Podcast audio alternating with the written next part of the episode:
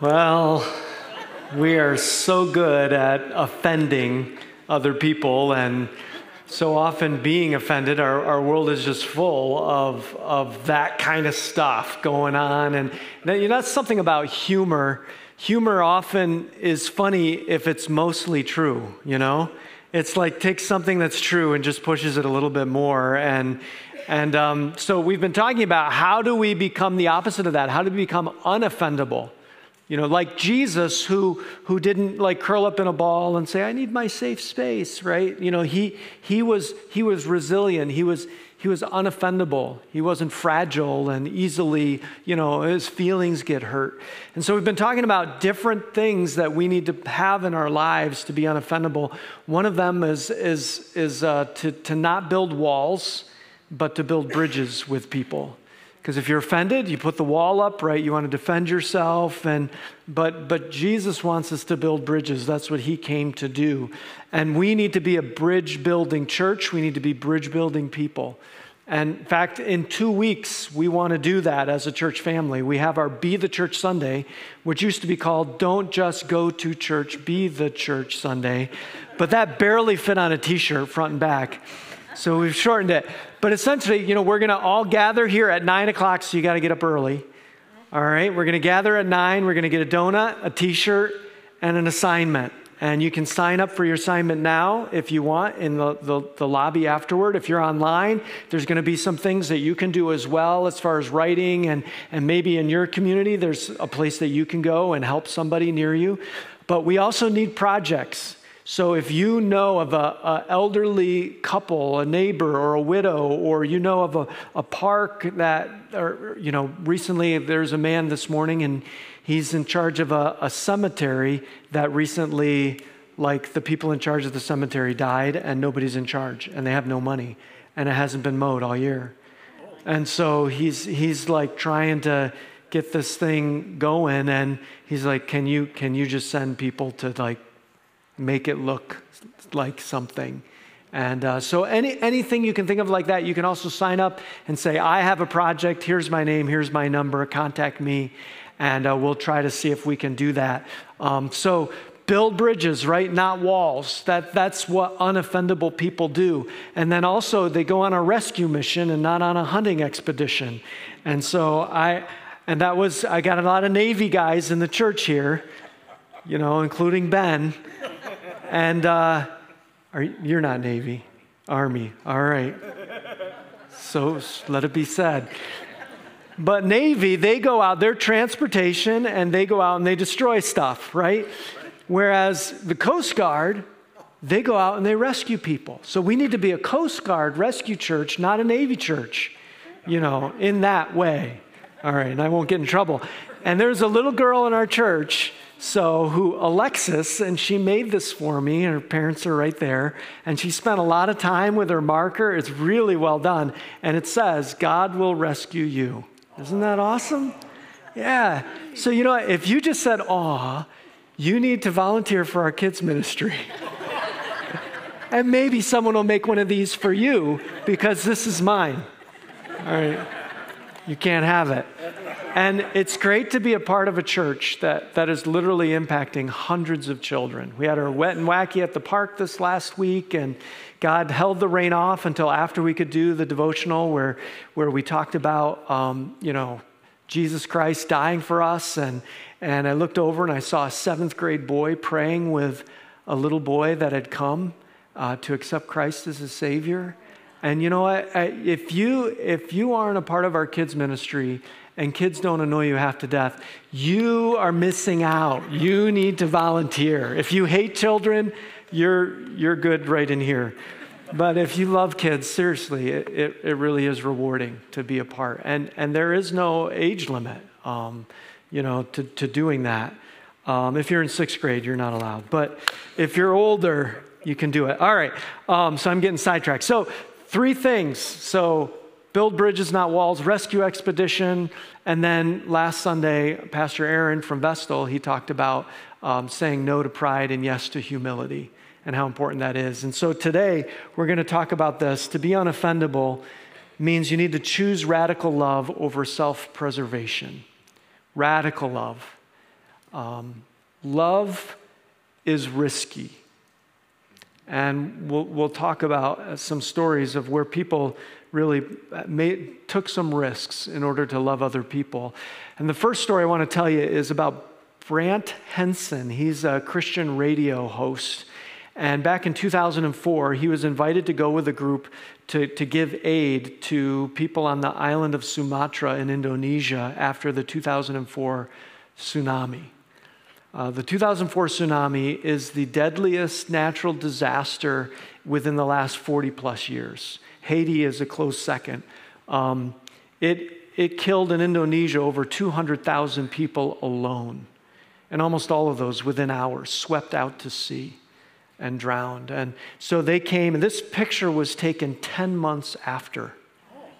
Um, so, I mean, just so devastated for, for such huge areas that, that, I mean, how do you, where do you begin? And so he and this little group, they came and they did things differently than most groups. They set up tents and lived here with the people and handed out things and housewares and, and, and, and got to know and built relationships with those. And, and um, as they did that, there was uh, a group. Indonesia is 90% Muslim. It's actually the largest Muslim nation in the world by population. And so there was a group of Muslims that did not like them there. They didn't like the Western influence, and they certainly didn't like Christians talking to their Muslim, you know, people about Jesus. And so they threatened to kill them. And, and so this is what Brant Hansen said about their time there. He said, We distributed food, housewares, cooking oil, that sort of thing, stayed on the ground in tents with them. That's how our little disaster response group operated, even though I wanted a hotel. So he wasn't one of the usual guys. Like, so this usual team goes in, they've been in other disasters, and they said, Hey, come along with us. And so he did. He said, We lived with the victims. But after the militant group threatened to slit our throats, I felt vulnerable lying on the ground. As a dad with two little kids, I didn't sign up for the martyr thing. I took the threat seriously and I wanted to leave. And the local imam resisted our presence as well, and this bugged me. That's like a Muslim priest. And as we distributed supplies to nearby villages, pe- people repeatedly asked the same question Why are you here? They thought we were their enemies. They kept saying, But you are our enemy we kept saying, Jesus told us to love our enemies. And they said they'd been there for several weeks and they were getting ready to go, and the Imam that had been opposed to them being there invited them into his home for dinner. And at dinner, he explained, You're different from the other groups. The other groups, they come on boats and then they come ashore and they drop off stuff and then they leave. Or, or they, they distribute supplies and then they go back inland to their hotels says, But you live with us and, and you listen to us. And he says, You're different. And so he showed them then this, this big trophy that his 12 year old son had won for memorizing the Quran better than anyone else in his class. And he was so proud of his 12 year old son. And he said, Here's a picture of him. And he said, Have you seen him? Could you find him? Could you look for him for me? And by this time, it's over a month after the tsunami, uh, you know. And uh, they were all crying. And then he said something really crazy. He said, he's, he's, he's a Islamic imam. And he says, And would you take my children with you when you leave and raise them as your own? Because the area was so devastated. He had so little hope of, of how were they going to eat, how were they going to survive, how were they. And here's some people who didn't just mail it in, but they lived among them and they loved them. And he said, Could you take my kids? In saying that, first of all, his kids were in the room. they heard him say that. But also, if that word got out to some of these other Muslim groups, it would cost him his life to tell someone who's a Christian to take your children and raise them as their own, which would be as Christians, he, he could be killed for saying something like that, especially as an imam. What changes someone like that? How does someone go from, you're my enemy, I don't want you in this area, I want you out of my village, to, would you please take my kids with you and raise them as your own? And self sacrificial love that's not worried about self preservation, that that's what made the change. It is one of the most powerful things in, in, in all of the world, maybe the most powerful. They couldn't take the kids. Like they knew it would be unworkable. Like they wouldn't let, like, customs is not going to let you on a plane with Indonesian children. like that, you know. So, so they knew it wasn't an option, but it was just, you know, it was just so heartbreaking. Yeah. And, and so another story I want to tell you about self-sacrificial love uh, happened over 2,700 years ago, and it's the story of Hosea. The story of Hosea is not a story we tell the little kids, okay? This is a Bible story, but not a kid's Bible story, but it's PG version. When the Lord began to speak through Hosea, the Lord said to him, Go marry a promiscuous woman, or it can be translated a prostitute, and have children with her, for like an adulterous wife, this land is guilty of unfaithfulness to the Lord. And so we need to remember in this day and age, in that time, in that culture, um, a promiscuous woman or a prostitute was much more shameful and ostracized kind of person than today. So for Hosea to do this would mean ruining his own reputation, right? And why are you marrying her? Is she pregnant? You know, what what'd you do? Like, why were you in that area of town anyway? What, you know? And so, God, now we have a lot of single people in our church, right? And wouldn't you love for God to tell you who you should marry? Wouldn't that be wonderful? God to just come down and say, man, you should marry this person. And so God does that with Hosea. Isn't that great? Not so great. And so I'm sure what Hosea is thinking okay, so I'm going to marry this woman, and then she's going to like love God and become this godly woman, and we're going to live happily ever after and just ride off into the sunset on a horse. I mean, why else would God want me to marry her? What other possible plan could God have? And so often in so many of our lives, that's not been his plan, has it? It's not exactly how it went. And yet, this is God's plan. Goes on, so he married Gomer. Not a lot of women named Gomer anymore. That's an unfortunate name. Daughter of Diblaim, and she conceived and bore him a son.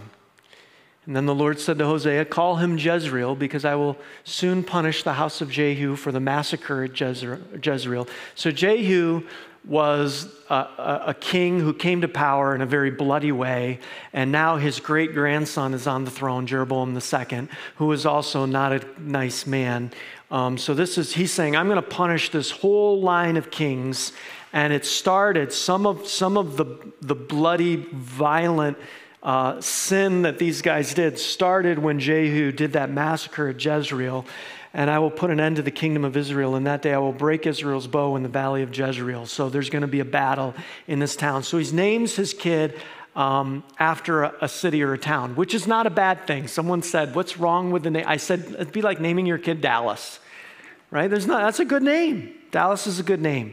And so this is a typical prophet thing, though, to do is to name your kid something. And so every time people meet your kid, they're like, Oh, you're Jezreel. I remember what the prophecy was about Jezreel. And maybe you're older and they're like, yeah, and it happened. Or maybe it hasn't happened yet and they're like, oh, I, I know that's what God said. And so, so this, this is what he does. And then it says, Gomer conceived again and gave birth to a daughter. So he's got a son and a daughter. And then the Lord said to Hosea, call her Lo Ruhamah. Teach you a little bit of Hebrew. Lo means no. And so it means not loved. For I will no longer show love to Israel that I should at all forgive them. So God is saying, I am done with Israel. It has been hundreds of years of disobedience and evil, and there's never been full repentance. Never. Not one good king in all of Israel's. There was a civil war, Judah and Israel. Judah, like almost half the kings were good, most of them were bad. Israel, they were all bad. And so he's saying, I'm done. I, am not going to show love. But can you imagine naming your kid not loved? Like, Ryan was definitely a better choice. Yet I will show love to Judah, and that's the southern kingdom, and many from Israel fled to Judah. This is why we call Israelites in Hebrews today Jews. It's a short for Judah. And he says, I will show love to Judah, and I will save them, not by bow, sword, or battle, or by horses or horsemen, but I, the Lord their God, will save them. And so he's saying, You know what? I'm done with Israel, but I'm not done with my people. And I am going to continue to love my people. I'm going to persevere in that love. And after she had weaned Lo Ruhamah, Gomer had another son, and the Lord said, Call him Lo Ami, which means not my people, for you're not my people, and I'm not your God. Um, this, this makes me wonder what was going on in Hosea's marriage with Gomer at this point. And if you're a neighbor, what are you thinking? Firstborn's Jezreel, that's kind of normal. And then you get not loved and not my people or not mine. Uh, it's not, you know, there's something not good going on in the Hosea's Gomer's marriage, maybe. And we, we don't know that, but we do know that after this, she leaves him and, and, and is, is having a relationship with another man. And maybe it even started before. Um, but God, God then says, He says, Yeah, so you're not my people anymore. And He says, Yet the Israelites will be like the sand of the seashore which cannot be measured or counted. In the place where it was said to them, You're not my people, they will be called children of the living God. So he's saying, I'm going to turn away from you for, for a little while because of your sin. I'm not going to enable you to continue doing wrong things that hurt others and hurt you. I'm going to put an end to that. But, and so I'm going to, I'm going to push you away, but then I'm going to come back. And, and it's this whole idea, it's just a great word, of perseverance in love. God's persevering love, century after century, millennia after millennia, continuing to love us when we have shown, when our parents have shown, when our grandparents have shown, when for generations we've shown that, that we're not worthy of that love. And He says, You know what? But I'm going to give you another chance. And, and that's what this story is about perseverance. Um, met, a, met a man just a few days ago. His name was Trevor and he was telling me about the broken relationship with, he had with his dad. His dad was in jail when he was little at one point. His dad was an addict. Um, don't know all that went down, but his dad did things that certainly made it totally understandable why Trevor had no relationship with his dad. And Trevor uh, met this girl, and then now they're engaged. And then she said to him, you need to reconcile with your dad. You need to get things right. He's different now. He's not doing drugs. He's definitely not in prison. He's, he's got a, a different life. I, I, I, he's receptive. He wants to have a relationship with you. You need to, to go.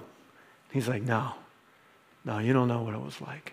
No, no. And then finally, she wore him down. Women have a way of doing that with us, guys. And he's like, all right, I'll go see him. But I'm telling you, it won't be. And it was much better than he feared. And it went well. And then he went to see him again and again, and, and, and he reconciled with his dad. And he called him dad again. And um, 10 days ago, Trevor's dad, Scoop, was killed in a motorcycle accident in Lawton.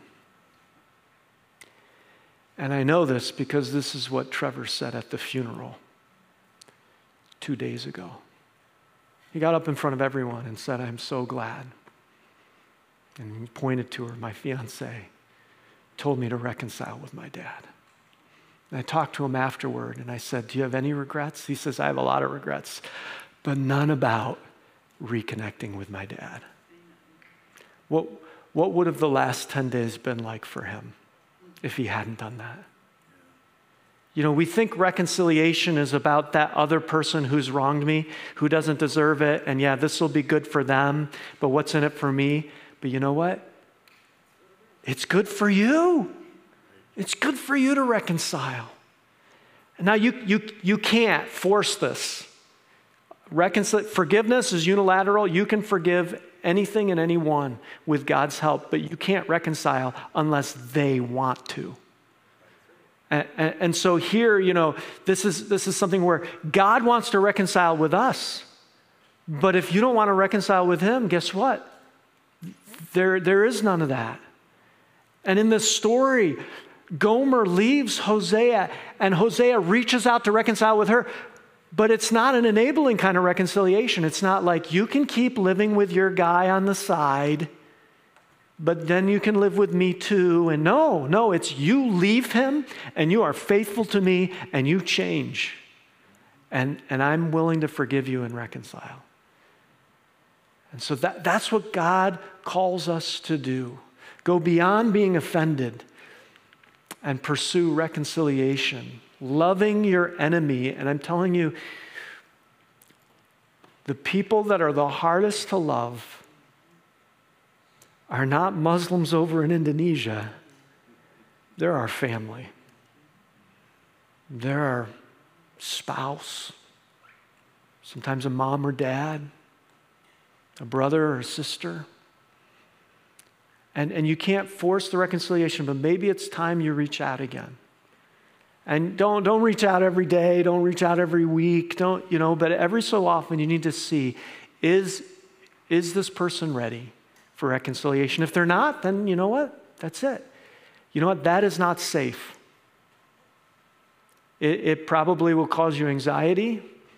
It may cause you to hurt all over again by their response to your offer of reconciliation, because they may think, they're awesome and you're not, and they may not, you know. But this is what God calls us to do, and this is what God called Hosea to do. The Lord said to me, Go show your love to your wife again, though she's loved by another man as an adulteress. The crazy thing about this is she's still with the other guy. Really? How about, how about we wait till she breaks up with him? you know, but no, God says, no, you don't wait. You don't take a passive reconciliation means you need to be active. You, you need to do this. And Hosea, what, you know, he probably said, What are the neighbors going to think? What's my family going to think? I married this promiscuous woman and now I'm chasing her down? They'll be like, Oh, he's got it bad. She's got him wrapped around her little finger. What an idiot Hosea is. Doesn't he see what everybody else sees? And he did. He did see what everybody else saw. But this is what God tells him Love her as the Lord loves the Israelites, though they turned to other gods and loved the sacred raisin cakes. I guess raisin cakes was a thing. This reminds me of a story. Daryl Davis is a jazz and blues musician, incredible pianist, won Grammys, and but he loves smaller venues sometimes that he performs at. And, and after one particular performance, he came down into the audience, and this man came up to him with his friend and started talking about the music, and they just connected on that a little bit. And he said, You know, I've never heard anyone play like Jerry Lee Lewis. And, uh, and, and he said, who, who was black. And he said, Really? You've never heard a, a really good jazz black pianist? We, we invented this form of music. And he's like, You did? No, you didn't. I'm like, yeah. And haven't you heard of him? And he ticked off all these black musicians. He's like, No, I've never heard of them. And he's like, Actually, this is the first time I've ever talked to a black man. And Daryl said, How is that? And this guy's buddy started elbowing him. Tell him, tell him, tell him. And he said, Well, it's because I'm a member of the Ku Klux Klan. Oh, and Daryl started laughing. He thought the guy was pulling his leg. This was not in the 60s. This was like in the last 15, 20 years. You know, and the guy reaches, he's laughing, and the guy reaches into his wallet and he pulls out, I didn't even know they had cards. He pulls out his member card and slaps it down right in front of Daryl. And then it got real serious. And, and Daryl came away from that exchange changed. And he said, I got a new mission in life. How can these people hate me when they don't even know me? And so he said he set out to meet with and sit down and talk with as many Klansmen as he possibly could for the rest of his life.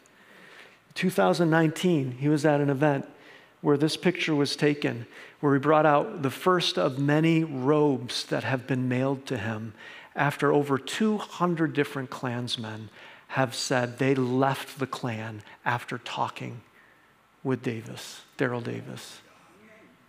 Over 200. And I don't know how many hundreds of conversations he had, but I do know that they weren't seeking him out. you don't like say, hey, I think today as a Klan member, I'm going to go talk to a famous jazz musician who's black and see if we hit it off. No, it was, it was Daryl Davis who was asking guys and hey do you know somebody? And can you set up a meeting? And i want to get together and let's have let's have a beer and let's have dinner and let's talk. And let's maybe play some music together. Amazing. When people act like your enemy when people are your enemy jesus says we need to pursue reconciliation and again it's not enabling he wasn't saying stay in the Klan i'm okay with that burn your crosses all you want. No, he's like, why? Do, do you want to have friendships with me and people like me? Well, then you need to rethink your thinking. Um, reconciliation. When people act like your enemy, love requires redemption. So this goes beyond reconciliation. I don't know if there's a way of any of us here practically doing this. Okay, Jesus did this for us. Hosea does this for Gomer, but redemption means buying someone back. Um, and I'm not sure how we buy someone back, but this is what happened in, in this story. So I bought her for 15 shekels of silver and about an omer and a lethek of barley. So not only was she committing adultery with someone else, but she got on financially hard times and was sold into slavery. A lot of people don't realize that slavery in the New Testament and Old Testament um, was, was something that was not racial, it was economic. It was not, it was not approved of. It was, so like even the book of Philemon is about Paul writing to a slave owner, and the slave is taking the letter to the owner, and Paul says, set him free and treat him like your brother in Christ because he is. So the Bible isn't pro slavery, there's stuff like that. But, but slavery was economic. So if you couldn't pay your bills, I, I won't ask for a raise of hands. Any of you been bankrupt? But in, the, in, in this time period, if you went bankrupt, you didn't just lose your stuff. Your kids were sold, your wife was sold, you were sold. And you became a slave. And, and so that's her situation. And I don't know exactly, I had to research this. What, what economically, what is he paying for her? At different periods in, in, in history, in different places, slaves are worth more or less money. So, just before the Civil War, a typical slave in the American South cost about as much as a house because there was no slave trade. So, you couldn't, you know, there was a limited amount and so the, the amount of, I, have heard upwards of 15% of the entire economy uh, or, or, or, wealth in the South was, was slaves. Um, but at this period of time, this price, uh, uh, omer and a lethek of barley is like 430, 450 pounds of barley. This is a lot of barley, which was worth about as much as 15 shekels of silver, which is only six ounces of silver. But mining was very difficult back then. So essentially, I, I came to realize this was a little bit over a month's wages, which was really cheap for a slave, which meant she was not only a slave, but not one that was valued. And you, you think about Gomer's life. Uh, there weren't a lot of options for women back then if there wasn't a dad who looked after them if there wasn't, I mean, it was like the wild, wild west. If you were abused, there were no police. You went to your family and your family took care of it. Like killing the guy and all, you know, like it was. And if you didn't have a family and if you were on your own and you were a woman, you were incredibly vulnerable. I can't imagine Gomer got to this point in her life without being abused and used. And maybe when she was with Hosea, even, maybe she was like, you know what? I don't deserve this. You know, many times people, when they're abused, they, they blame themselves for it. I, I, I don't know what was going through her mind. And maybe she was like, I, I, I just don't deserve, Hosea, I don't deserve a happy life. I'm just going to be whatever. Uh, maybe she, I, I don't know. But it was sad. But Hosea comes. Can you imagine being Gomer and then your husband, the prophet, the righteous, God fearing man, shows up after you've left him, after you've cheated on him, and now you're a slave of some guy. If I were Gomer, I would be horrified. Here he comes to tell me how stupid I've been. Here he comes to remind me of what I've lost, of what I could have had with him. He's going to just rub it in, just like all those other men who've left me, who promised me, and then didn't follow through. But, but what was it like when this was the speech he gave her? Then I told her, You are to live with me many days. Gomer, I want to grow old with you. I want you to be there alongside of me for the rest of our lives. And you must not be a prostitute or intimate with any man. It's, it's not going to be the old way, it's going to be a different way. And I will behave the same way towards you. I'm buying you, I'm redeeming you. Now you're not only my wife, you're my slave. And typical man would say, and depending on how I feel on that day, be how I treat you. But he's saying, No, you're not my slave. I'm buying your freedom and I'm offering you to be my wife again, my equal. And I will, I will behave the same way toward you. We'll, we'll be equals.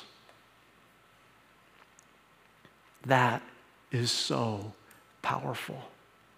And this is what God has done with us. And, and you know, it's not very complimentary to Hosea for Gomer to say, hmm, slavery and abuse, or getting back together with you, my husband. Well, I guess I'll go with you. And that's not really a great compliment, is it? You know, you have no options, you have no choices, your life is miserable, and now, now you'll pick Hosea? And it's the same with us and God. If God were proud, he would hardly have us on such terms. He's not, but he's not proud. He stoops to conquer. He will have us even though we've shown that we prefer everything else to Him and come to Him because there is nothing better now to be had. I tried living on my own for me, and that didn't work out. And then I pursued this girl or this, and that didn't work out. And then I thought kids would make me happy, and that, that didn't work out. And now I, I got nothing. In fact, I, I meet some people sometimes and they say, you know what? I want to come to God, but I just need to clean some things up first in my life. You know, I, I'm a mess. I can't come to God like this. A slave in an adulterous relationship with, you know, like, like with nothing?